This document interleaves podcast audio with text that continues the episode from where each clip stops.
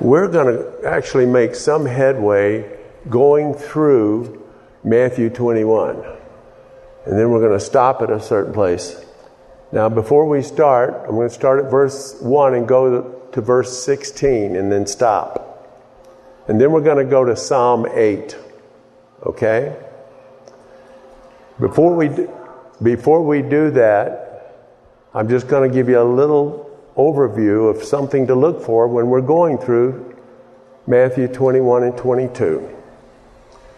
Now, I've told you this that it's, it's, it's one week before Jesus is going to be crucified. And the, the message here is that um, the, uh, the call of God, the anointing of God on Israel is going to be transferred to the Gentiles. And so he's going to be uh, saying things that give the reasons. And he's got a number of parables that he does to show why God is turning away from Israel. It is a temporary thing. In, uh, if you don't know anything about Daniel's 70th week, there's 70 weeks to be example. Seven times, 70 times seven is 490 years that is going to be happen. And there's a 70th week, and there's a difference of, there's differences of interpretation of that. But the, the concept of the general belief in that is that at the end of 69 weeks is in time from Daniel's prophecy from the time of carrying away of Israel into Babylon, from the point of time to 69 weeks later on the calendar, comes to when Jesus is going to be crucified. That in itself is just mind blowing. And then there's the 70th week. And the, the, the belief is, and there's other, there's other you know, interpretations, but one of the belief is is Daniel's 70th week is put on hold, and the times of the Gentiles, the times of Jacob's trouble is put on hold, and the times of the Gentiles begin. And so Daniel's 70th week is going to happen at some time. But meanwhile, we're in the times of the Gentiles. So Daniel's 70th week. Now, Jesus refers to Daniel's 70th week in, in Matthew 24. He actually refers to the abomination of desolation, which happens during Daniel's 70th week. And so that alone says how important it is. But anyway, uh, meanwhile, there's a transfer, there's a transition from Israel to the Gentiles. And what this two day period in Matthew 21 and 22 is all about. And there's the parables that explain why God's turning away from the Gentiles, or turning away from Israel to the Gentiles. But there's also four themes that are revealed in uh, Matthew 21 and 22.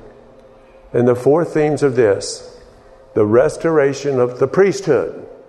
We talked about this last week and before, for that matter. The restoration of the priesthood to the Gentiles. Now, and I told you this one time, my wife says to me, What do you mean to the Gentiles? When did, when did the priesthood was ever given to the Gentiles?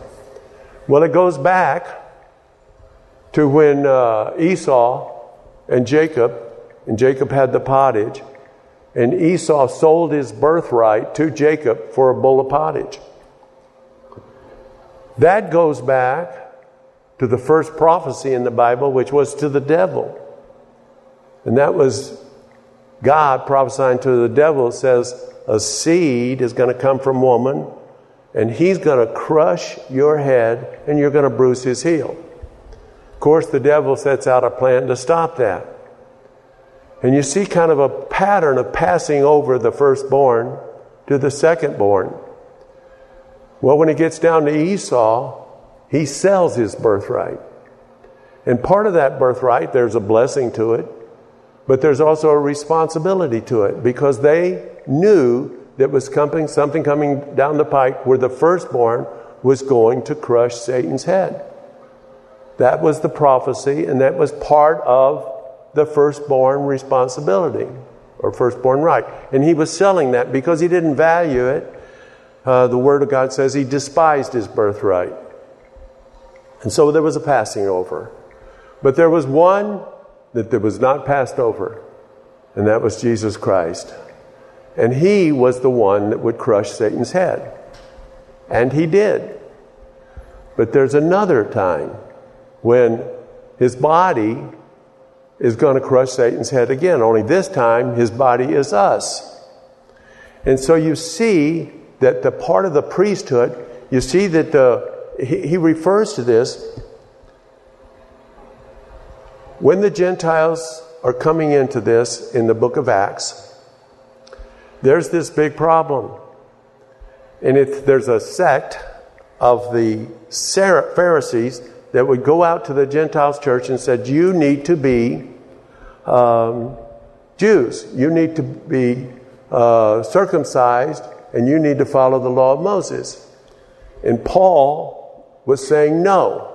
This, it's a different uh, covenant that's coming that, that the Gentiles, that God has with the Gentiles. Peter says, well, first of all, they have a big meeting in Jerusalem. And they go to Jerusalem to discuss this very problem. And Peter says, no, they should not come under the law of Moses. They should not have to be circumcised, you know. And uh, Paul also and Barnabas says th- their agreement to it. And then James, who is what is known as a set man, he was the pastor of Jerusalem. James was actually the brother of Jesus who historically didn't believe in his brother until after the resurrection, but he was a devout Jew. And so these people that were being sent out, that set of the Pharisees, was being sent out from Jerusalem. So you would assume that James would say, well, no, they should become Jews because he, he, he sent them out. But he had been in the Word and he found out something and he dis- declares that the Word of God agrees with what Peter and Paul and Barnabas has said. And that was going I'm convinced that everybody was like, what, what, what? You know, before that, there was no small dispute. And he says that he, reframe, he refers back to Amos 9, and he says, and you can read this in, in uh, Act 15, verse 16. He says, because in Amos 9 it says that God is bringing the family, the Gentile family, back into the fold in order to restore the tabernacle of David that has fallen down. Now he says Gentiles. You go back and read Amos 9:11 and it says Edom.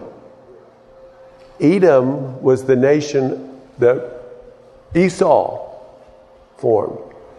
And it says that, he, that God is restoring the tabernacle of David, which has fallen down, and bringing Edom back in. Why? Because he was the firstborn.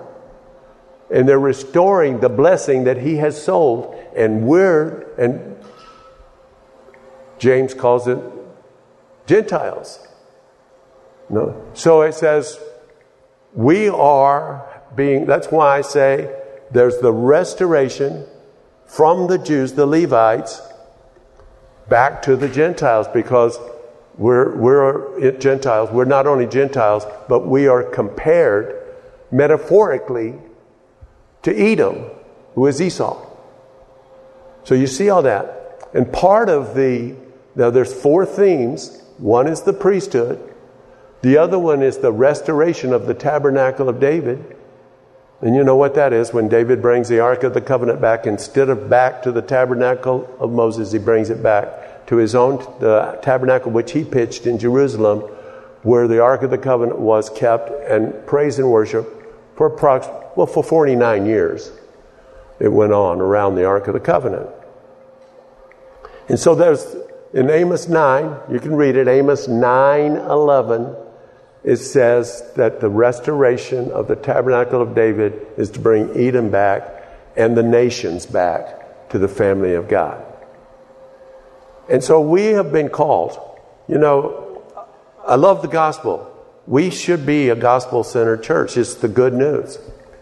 But when he preached the gospel, when he said that, he says, The Spirit of the Lord is upon me because he's anointed me to preach the gospel to the poor.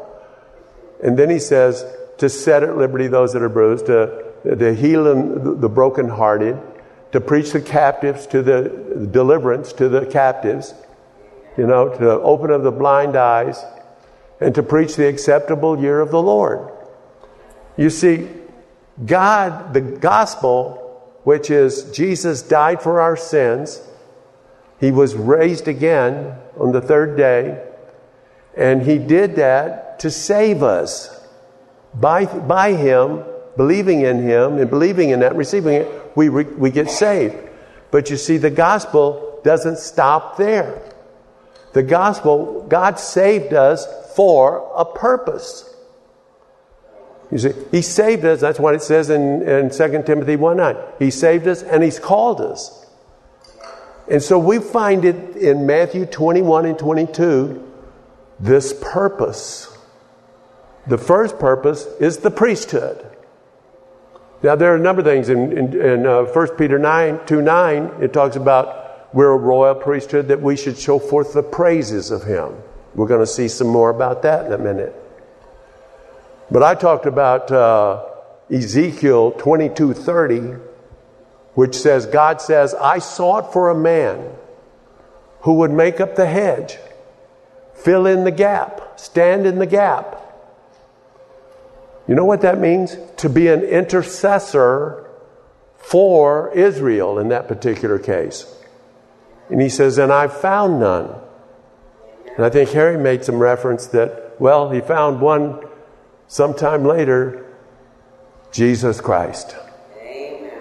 But you say Jesus Christ is our high priest, which means, and he is the priesthood not of the Levites, but of the order of Melchizedek, which there is no beginning and no ending of the priest Melchizedek. Abraham tithed to the priest Melchizedek. And Jesus was of the order of Melchizedek. And so are we. See, under his, as our high priest, we are priest unto God. And just as Jesus is interceding right now, the Holy Spirit is interceding for us. But in heaven, it says Jesus is interceding before the Father constantly for us and for this world. And so we, as priest, he is our high priest, we as priests have the same responsibility to, to make up the hedge, to stand up the gap. And God is looking on the earth for a man that will do that. And I'm not a, not a singular man, but the man of the body, the body of the, the church of God. So God, we're called to intercede for this world. We're called to intercede for one another. We're called to intercede for the lost because Jesus came to save the lost. But he came to save the lost for a purpose, for a calling. And part of that calling, the first thing we see is that he saved us to restore the priesthood to the Gentiles. And the second one is he saved us to rebuild the tabernacle of David that has fallen down. And the third one, he saved us. Part of the responsibility of the priesthood is to step on Satan's head. Jesus was the seed that came from woman. We are the seed that came from woman. We are the body of Christ. And our job is to step on Satan's head. Now, oh yeah, trample him down. Let's put up that Matthew 21 and we're going to read this, and then we're going to go into how everything is tied together. It, it just fits together better and better like a glove. It says, When they drew nigh to Jerusalem, there will come to Bethphage. I've been studying more about this Bethphage. It really is not a town or a city, it's just kind of a little encampment because there's no reference of it in the Old Testament, no reference of it in the New Testament after. Bethphage means uh, city or house of unripened grapes, of unripened figs. And that's because, and you know, a lot of names caught on, got meanings afterwards. In other words, the first person that was named that didn't necessarily, that name didn't mean that. Not all the time. A good example of that is Saul, King Saul. He had no, there was no previous meaning to his name, but after he was king, the name Saul meant asked, A S K E D, asked for. That's what it means. Why? Because the people asked for a king. And so Saul's name meant that. So when the, the apostle Saul, or the, before he was the apostle Paul, his name meant asked for. But his name was changed to Paul, which means small. And so that's what happened to Paul. That's what happened to Saul. That's what, I, that's what I should have happened to King Saul, but it didn't. So Bethphage name, Beth has always meant house, even in the first language of Chaldeans, uh, meant house. And Bethphage means house of unripened figs because Jesus cursed the fig tree because it had unripened figs on it. It didn't have any figs on it. And he says, He drew nigh to come to Bethphage unto the Mount of Olives. And it, if you look at Bethphage, it was just a very smart, uh, short distance from Bethany, where he was coming from. And it's all right there at the Mount of Olives. He says, Unto the Mount of Olives, then Jesus sent two of his disciples, and saying unto them, Go into the village over against you, and straightway you shall find an ass tied and a colt, of her, a colt with her. Loose them and bring them to me.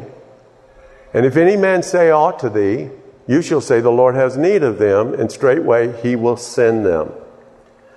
All this was done that it might be fulfilled which was spoken by the prophet, saying, Tell the daughter of, of Zion, Behold, the king cometh unto thee meek and sitting upon an ass, and the colt, the foal of an ass. And the disciples went and did as Jesus commanded them, and brought the ass and the colt and put their clothes on him, clothes on them, and set him on thereon. And a very great multitude spread their garments in the way. Others cut down branches from the trees and strewed them in the way. More than likely palm branches, because that was significant in another uh, festival that they would be saying these same things. And the multitudes that went before and there followed cried, saying, Hosanna to the Son of David. Blessed is he that cometh in the name of the Lord. Hosanna in the highest. Hosanna comes from uh, uh, Psalm 118, verse 25, and it actually says, uh, uh Save now, we beseech thee, O Lord. And save now, we beseech thee, is uh, Yasha, save now, and beseech thee, Anna. And so the combination of the two is Yasha Anna, which the word Hosanna comes from. And so that's where it comes from. And when he was come to Jerusalem, all the city was moved, saying, And who is this? Yeah, I'm surprised they don't know. Next verse, please. And the multitude said, this is Jesus, the prophet of Nazareth of Galilee. And Jesus went into the temple of God and cast out all them that sold and bought in the temple and overthrew the tables of the money changers and the seats of them that sold, and said to them, It is written, My house shall be called a house of prayer, but you have made it a den of thieves. Did I finish that? Okay, all right, yeah. I was just, I really wasn't watching, so I didn't know. And the blind and the lame came in the temple. And by the way, you know, well, let's go. The blind and the lame came to the temple, and he healed them. Next verse, please. And when the chief priest and scribes saw the wonderful things that he did and the children crying in the temple. And the reason that they are so upset about that is because that in the feast, that was their job to say Hosanna. That wasn't the people's job. And that's, that's that subtle thing where the transfer is taking place to the priesthood. See, now the priesthood, when you say, when you say Hosanna, you're saying, save us, okay?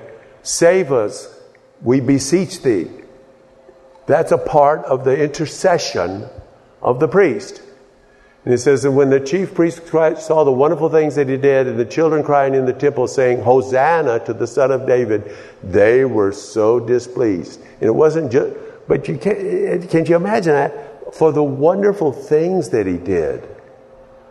I don't, I, I, that, that kind of just, you know, I think they were more upset about the priest, the people saying Hosanna than they, but they were upset about it. It said they were. Now here's the next verse. Okay. Jesus said unto them, uh, no, they said unto them, here's what they say. And Jesus said unto them, Yes, have you never read, out of the mouth of babes and sucklings, thou hast perfected praise? Uh, Psalm 8. We're going to go to Psalm 8. All right, here's Psalm 8. And there it is. okay. O Lord, our Lord, how excellent is thy name in all the earth, who has set thy glory above the heavens. Out of, leave this verse up for a little while till I tell you to go on. Out of the mouths of babes and sucklings thou hast ordained strength. You see the difference right there? Jesus said what? Perfected praise. All right? This says ordained strength. Uh, there's different opinion of why he said it. One person, some people think it's because he was quoting from the Septuagint instead of the Hebrew. Okay? In the, in the Septuagint, says perfected praise. Other people said he just changed it himself. Okay? Who knows? It says, ordained strength. Why? Because of thine enemies that thou mightest still the enemy and the avenger. Now, did you, did you see this part? All right, now, when he says, step on Satan's head, that's a metaphor. Even when it says, sit here at my right hand until I make thy enemies thy footstool, it's a metaphor. You know, for example, it says that in, in uh, Psalm 78, and it says, Jesus, and it, it's, it's also a metaphor, by the way, smote him, smote them, smote the enemy in their hinder part. And it was all about the Ark of the Covenant doing that, which is a representation of Jesus Christ, before it was brought back to the tabernacle of David. And it was in the land of the enemies, the Philistines, says, and God smote them in their hinder part. Do you know what he smote them in their hinder parts with? Hemorrhoids. That's what it says. Read it. It says hemorrhoids. And they must have had them bad because, man, they sent that Ark of the Covenant back as fast. Mice and hemorrhoids. You know, he smote them in their hinder parts. In this particular case, it's saying he gave the devil hemorrhoids in his hinder. He smote him in the hinder part. So these are all metaphors. Now, did they smote him in their hinder part? Yes. He smote the Philistines in the hinder part. But when it's talking about Jesus sit here at my right hand, and it's talking about here, uh, you know, uh, out of the mouths of babies sucking, thou hast perfected praise, ordained strength, because of thy midst, that might still the enemy and the avenger. That word still means make them shut up. Now that is more less of a metaphor. Because see, but here's the metaphor. A, a, a sea, a sea's going to come from a moment, going to crush your head, and you're going to bruise his heel literally, not literally in the sense of that in the, in the Hebrew, but literal meaning is a seed's going to come from woman and he's going to shut your mouth. Amen. You see, because all, you know, in, in, uh, in Revelation, it talks about the dragon and he opens his mouth and frogs come out. And it's talking about the great dragon that, you know, goes on and talks about how uh, how he, how he uh, persecuted the saints and how, you know, the enemy, he has one weapon and it comes out of his mouth. All the weapons of God comes out of our mouths. Hello? Do you understand what this means? To shut his mouth. And this just gives it a simple thing. I don't care if you're just a baby, baby Christian, you can shut the enemy's mouth. How? Because it says, Jesus said, perfected praise. This says ordained strength. There is ordained strength in praise. And the ordained strength in praise, what was it? How did this, well, we have to go back to how the psalm started. Oh Lord, our Lord, how excellent is thy name in all the earth. Who has set thy glory above the heavens? We praise the name of Jesus. You know, I, I'm not opposed to, you know, uh, invoking the name of Jesus. The Lord rebuke you. But I think what really brings the, uh, the power is praising the name of Jesus. So when we praise the name of Jesus, we shut his mouth and metaphorically step on his head and metaphorically make him the foot uh, footsteps or the, or the footstools of the body of Christ. We crush his head. That's how we do it. And we do it with the weapons of God, and the weapons of God are released in the same way that the enemy releases them, it's by his mouth. Frogs came out of his mouth, the, enemy's mouth. And so the weapons that we have is with the mouth.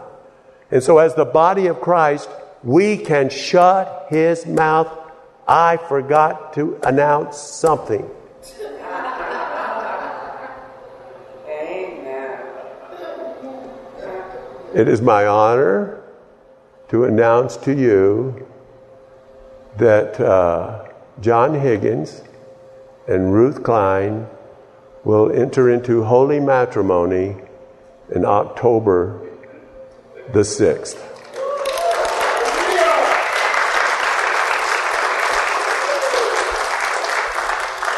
Glad I remembered that. I knew there was something here that I remembered. And so, so anyway, now, now I want you, I want you this is going to be so amazing right here. If you'll just let, this is, Jesus didn't quote that just so you could just use that verse. It's it, you, you, everything that's said in the Bible is expected. Man shall not live by bread alone, but by every word. So we need to go and find out what he said in context, and you, and it's in this psalm. And then you can see the layers of things that's in this, and it's, it's fabulous, right? So we'll go on. It says, Out of the mouths of babes and sucklings, thou hast ordained strength, perfected praise, because of thine enemies. Now, when the psalmist wrote this, he was probably thinking of people. He probably was, because that was his level, to, to his limit of understanding the, the enemy. The enemy is people. But when Paul comes along, he says, We wrestle not against flesh and blood, but against principalities and powers, and against the powers in heavenly places, against the manifold wisdom of God. Manifold wisdom. Uh, we, uh, I, I, there's another verse I want to get, and I, I almost went right into it. Okay, it says, Thou mightest still the enemy, shut his mouth, and the avenger. Next verse. This is going to get good. When I consider thy heavens, the work of thy fingers, the moon and the stars which thou hast ordained. What is man that thou art mindful of him? And the Son of Man that thou visitest him? Thou hast made him a little lower than the angels. Do you know what that word angels is? It's Elohim. Now that's used for angels sometime. Do you know what Elohim means? That's one of the names of God. Thou hast made him a little lower than God. Right? You, I mean, that's what the word is, Elohim. And has crowned him with glory and honor. Next verse, please. Thou hast made him, uh, okay, thou madest him to have dominion. You know what Adam's uh, commission was? Go into all the world and subdue it. But he sold out to the devil and he didn't get that commission. We got the commission. Go into all the world, preach the gospel, disciple the nations. We've got the commission. We've got the dominion. And here again, he's thinking, listen to this, over all the works of God's hands. We have dominion over all the works of God's hand. And how do we exercise and how do we fulfill that, the, the calling of that dominion? Out of the mouths of babes and sucklings I have perfected praise. Shut the mouth of the devil. Step on his head. Thou hast put all things under his feet. Under man's feet. Now man, you know, blew it, lost it. But we got it, Jesus got it back for us. Got it back for him. We're his body. He got it back for him. You know, later on in Matthew uh, 21, 22, well, 22, he, he, quotes from Psalm 110, verse 1. And he's using it for a purpose to say, uh, who was this, who was the Messiah the son of? And they said, well, son of David. And he says, well, how then as, in, as David's son, how then as David says to the Messiah, his, my, he says, my Lord. He calls him Lord. And then he quotes that, uh, he says that verse, sit here at my right hand until I make thy enemies thy footstool. And then in Hebrews it says it again, and he says, sit here at my right hand until I'm, and, and that is referring to after the resurrection. Now, you know, there's a, there's something, I just saw this the other day. I, actually, you know, it was two days ago. Two days ago. I tell, I told everybody, I love to watch those Jesus movies. I, I get into them and there's just bits and pieces of them I just watch over and over again because I love it so much. And I never saw this before. I don't know why.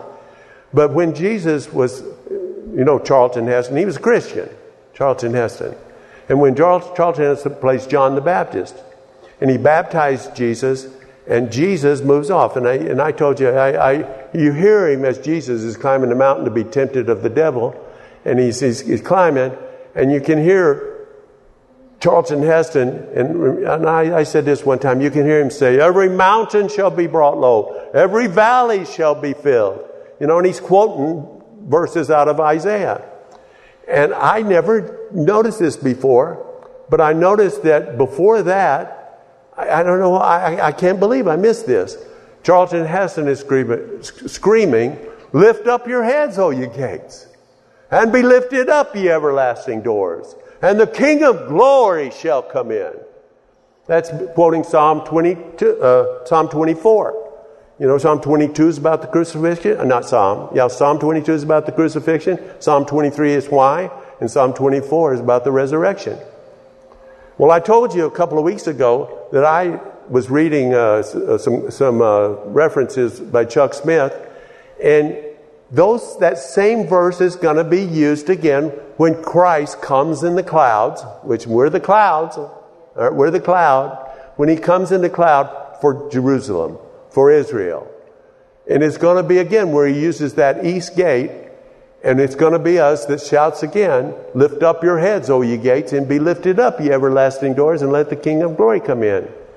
But you see, Charlton Heston is quoting, is quoting that scripture in Psalm 24. Lift up your heads, O you gates, and be, and it's like, the king is coming. Christ is coming. And I'm like, so it's a multiple layered, it's multiple layered. It's, and I, and I like, yeah. Amen. That psalm applied to Jesus coming to the, you know, into ministry in the world, in, in Israel. And then it applied to him being in the resurrection. And then it's going to apply again. And there's multiple layers. I just think that's incredible. and he says, Thou hast put all things under his feet, that under our feet. They're under our feet. You know, metaphorically. Which means we can shut his mouth. What does he say? What does the devil say? Everything he says is based upon one premise God is a liar. Everything. Hath God said, to he says to Adam and Eve, everything he does is based upon God. God is a liar. He did that with Adam and Eve, and then in 1 John he says the same thing that all temptation comes by either pride of life, lust of the flesh, or lust of the eye. Pride of life, lust of the flesh, or lust of the eye. Three things. That's what happened to Adam and Eve pride of life, lust of the flesh, and lust of the eye. And that's how, that's what, that is his strategy right there. And it all begins was, hath God said he is a liar? Well, I'll tell you something. Satan is the father of all lies. And when we, the first place, the, the first thing that we have to do to shut his mouth is to say, You're the liar. You know, I love that song that's played on the radio, on Christian radio. Fear is a liar. Fear, he is a liar. And I love that oh, song. We can shut his mouth with praise and worship. Is that the last verse? Okay. All sheep. Oh no, it's not. I know what the I know what the last verse is. All sheep and oxen under his feet. And again, this is all true. But you see, what really matters is they didn't understand it when he David didn't understand when he wrote this psalm that he's not talking about sheep and oxen and goats. I mean, that that's important. Okay, he's talking about the darkness of this world, the principalities of this world, the, the, the rulers of darkness. We, they are all under our feet. Sheep and oxen, beasts of the field. Next verse. The fowl of the air and the fish of the sea, and whatsoever passes through the pass of the sea. Our Lord, our Lord, how excellent is thy name in all the earth. Hallelujah. All right, we're going to look at one last verse, and this is it. There's so many things that, that fit this. I just want to, I, I, I was meditating on these verses. We're going to go to Ephesians, the third chapter, eh, and I'm not sure about the verse. I think it's, eh, try the 11th verse. I know that'll be close. Okay, make it the 10th verse. I'm sorry. Okay, all right, now, Paul is, before this verse, says that God has shown him to share with the Gentiles the unsearchable riches of Christ, the mysteries of the kingdom of God. And then he goes on to say this to the intent. You know, that this is God's intention. God has this intention for your life. No matter who you are, no matter how young you are, how old you are, how feeble you are, it doesn't matter. God has this intention for you. And He has this intention for us as the body of Christ. And what is it? That now unto the principalities and powers in heavenly places. You know, this, this, is, this, this includes everything.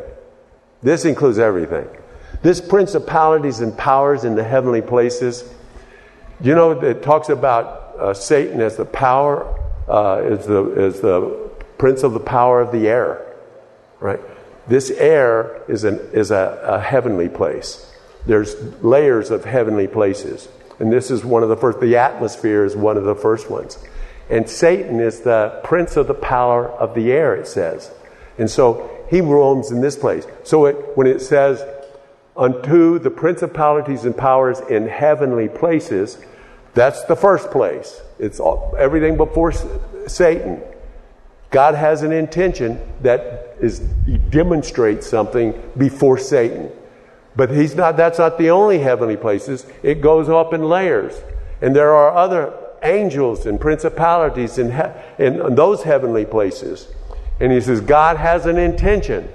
Basically, before the entire universe, before the entire heavenly body, before every angel in heaven, before every every creature of God, God has this intention to do this, that. It says, the powers in heavenly places might be known by the church. Says what is? It's God's intention that there's something that might be known by the church to demonstrate it to the entire universe. And it's by the church, you see that? Yes, it's by each individual because from whom the whole body fitly joined together and compacted by that which every joint supplies. But he's talking about the church here. It says that might be known by the church the manifold wisdom of God. God wants to demonstrate his wisdom, his manifold wisdom before the entire universe through us. We are now engaged, actually, we are engaged in a great trial Satan's trial. We are also engaged in a great purpose of God. Now, why did I say that? In, in, have you been studying John 14, 15, 16? You, you get in 16, verse 7. You know what it says? It's, it says, uh, I said I was, well, let, I'm going to go to the next, let's go to the next verse, and then I'm going to go to, I got to share that. Next verse. According to the eternal purpose. You see, what, what I was just talking about wasn't big enough to be doing it from the, in front of the whole universe, but it was according to God's eternal purpose, which He purposed in Christ Jesus our Lord. And I know I could talk about this word purpose forever, but it's that the Greek word prothesis. And if you put the two words, the preface is pro, and the, thesis is God. God's holy purpose is for God. God's purpose for your life is for Him. You see, for Him to den- not only demonstrate His manifold wisdom, but for His glory. All right? Now, we're going to go to uh, uh, John 14, 16, I mean, verse 7. And I'm going to show you this. We'll, we'll end with this. This I really promise this time. I'm not kidding. I hope. Uh, okay, nevertheless, I tell you that I go away. It is expedient for you that I go away. You know what expedient means to our advantage? They didn't think so, but it's expedient that I go away. For if I go not away, the Comforter will not come to you. But if I go, if I depart, I will send the Comforter to you. That's the Holy Spirit, in case you didn't know. Next verse. And when he is come, the Holy Ghost, when he came down, baptized us in fire, when he is come, he's going to reprove the world of sin, of righteousness, and of judgment. Next verse. Of sin, because they did not believe on me. Of, next verse. Of righteousness, because I go to my Father and you don't see me anymore. Of judgment, because the prince of this world is judged. We're to reprove the world, and the, the, the major thing is the judgment. We are now engaged in the greatest trial that ever was. And the trial is basically when Satan uh, was in heaven and he was kicked out, and then when he corrupted Adam, there was this trial that was about to begin. And the trial was is God is right. God is uh, is good. Satan is evil. Satan is wrong. And we're the jury. And we're bringing back a great verdict. Satan, you're guilty. And he's to be cast into the pit. Do you understand what that, what that, uh, what that, that's what that's just said. And that's what he was talking about shutting. That's what, that's what stepping on his head is all about, is proclaiming a guilty verdict against Satan. I mean, it's so big, it just. And it's according to the eternal purpose which He purposed in Christ Jesus our Lord. You know? And we just dilly dally with so many things that are just don't mean anything. And I, am not laying some guilt trip on you, I, not any more than me.